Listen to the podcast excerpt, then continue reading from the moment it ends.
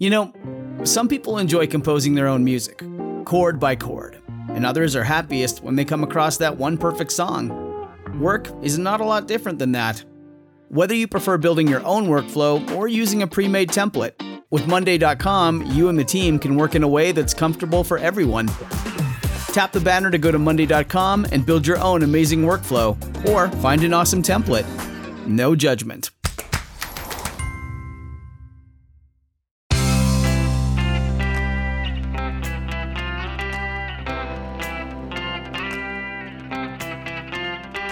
Changing your life one story at a time. This is the Chicken Soup for the Soul podcast with editor in chief, Amy Newmark. Hey, it's Amy Newmark with your Chicken Soup for the Soul. Today I'm sharing two stories from our latest best selling cat book about life lessons from the cat. We created this new collection because we do learn so many lessons from our cats. They show us how to be better humans, they teach us about resilience and fortitude and loyalty. If we rescue them, they rescue us back. And sometimes they serve as the best role models. That was the case for Sue Bonebreak and Lori Phillips, who changed their lives as a result of learning from their adopted cats. Sue had adopted two kittens, Nikki and Vicky, when they were just five weeks old. Their mother had been poisoned, and Sue and her husband had to rescue this litter of five kittens from where they had been left under the neighbor's porch. There were three healthy kittens and two scrawny ones who were half the size of the others. So Sue decided to keep the two scrawny ones and nurse them back to health, and the other three healthy ones were adopted out right away. Well, those two little feral kittens, weak as they were, acted like tiny spitfires. They were wild in every sense of the word. It took more than a month of patience and kindness before they started to act more like domesticated cats. Sue and her husband took the cats with them when they moved to start their teaching careers. They rented a home on a farm, and although the cats wanted to go outdoors there, the landlord had a huge, mean German shepherd. So the cats stayed indoors most of the time, avoiding that dog, and they remained small after those early weeks of malnutrition. Even though they were healthy, they were always going to be small. Sue loved those little cats, and they helped comfort her as she confronted the reality of this new teaching job she had a bunch of big, rowdy farm boys in her classes, and they did not behave for their quiet, five foot one inch English teacher. In fact, they were making Sue miserable. Now, she tried to use the same methods that had worked on taming Nikki and Vicky, but that didn't work on these boys. So Sue was worn out and frustrated at the end of each school day. Only Nikki and Vicky seemed to bring calm back into her life. Adopting those kittens turned out to have been a great decision. As always, the human who thought she was rescuing the cats was, in fact, the one who got rescued right back. But it actually gets even better.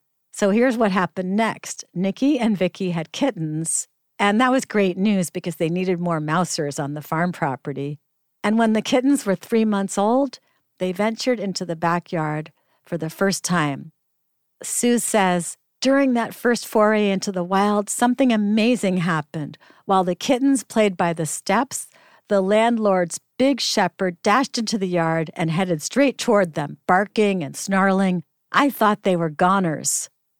But little Nikki, who had been on babysitting duty for both litters of kittens, flew off the porch and leaped directly onto the dog's head, screaming and growling. She bit and she scratched, and the fur flew. And then the other cat, Vicky, arrived and joined in. Well, that big dog was so shocked that he tucked in his tail and he fled. Sue was astounded. Those two tiny cats found the courage to face down a big, fierce dog, and the bully backed down and ran away. And Sue thought about what those two little cats had done, and she realized that maybe she should meet the bully head on too. Maybe that would work on the boys who wreaked havoc in her classes. She says, perhaps meeting their belligerence with ferocity instead of trying to reason with them might be the key to gaining control. The next day, I changed my demeanor and, remarkably, my classroom's dynamics.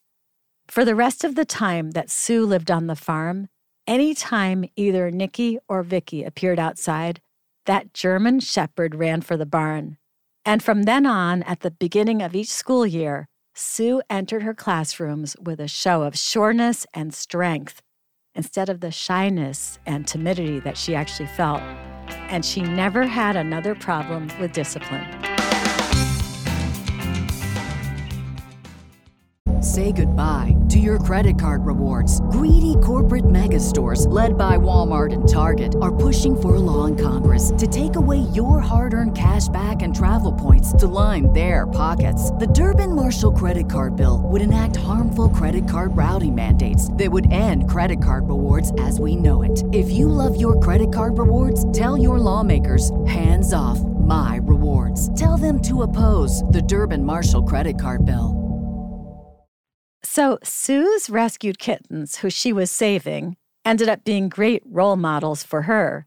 And the same thing happened to Lori Phillips, who says that every cat she ever knew had its food preferences, usually for some kind of seafood, except for one cat who exhibited strong and unusual preferences. Now, this cat was a stray, and this cat had adopted Lori's family one day, just showing up and staying. So they named it Cat. And Cat was thin, starving, so they tried to feed her the kinds of food that their other cats liked. But it turned out that Cat only liked junk food, maybe because she had started her life eating from dumpsters. When they fed her good food like seafood, she threw up. So Cat ate french fries, hamburgers, taco meat and cheese, sugar cookies, chicken nuggets, fish sandwiches, all the not so great for you foods that her human family members were eating. Lori started to feel guilty, though, because she knew these foods were not good for the cat.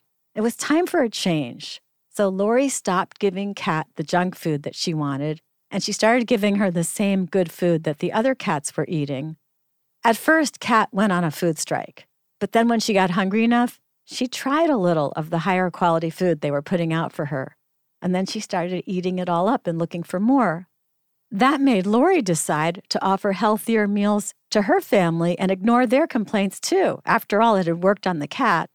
It didn't go so well in the beginning, but Lori held firm. If the kids didn't want the lean meat and vegetables she was serving, they could just have a bowl of cereal. Of course, the kids didn't want to go to the effort, so they learned to eat and like the food that was good for them. One day, things were going so well for humans and cat that Cat even stole a piece of carrot from Lori's son. Lori says it was funny how they cared more about the health of the cat than they did about their own health. But changing the cat's diet ended up improving everyone's health. Her husband said that must have been why that stray cat came into their lives to make them notice what they were putting into their own bodies. I'm Amy Newmark, and you've been listening to the Chicken Soup for the Soul podcast. Thanks for joining me today. If you want to learn more about our new books and everything else going on at Chicken Soup for the Soul, join the more than 2 million people who follow us on Facebook, Instagram, and Twitter. And also go to chickensoup.com and click on the podcast button to learn more about this new book about life lessons from the cat. You can also pick up a copy at Walmart, Target, Barnes & Noble, Amazon, and other booksellers. Now, we're proud of the way we handle our cat books because we make sure to feature lots of rescued cats and also black cats and senior cats, which, which are the ones that are often left behind in the shelters. And we're donating the royalties from the book to American Humane to support their wonderful humanitarian work on behalf of cats in shelters and also during natural disasters such as hurricanes and wildfires. Come back for our next episode to hear a conversation with Deborah Norville, the anchor of Inside Edition, who collaborated with us on our next book, Chicken Soup for the Soul Think Positive, Live Happy. We're going to talk about how you can bring positive thinking, mindfulness, gratitude, and empowerment into your life with some very simple tips that are easy to implement.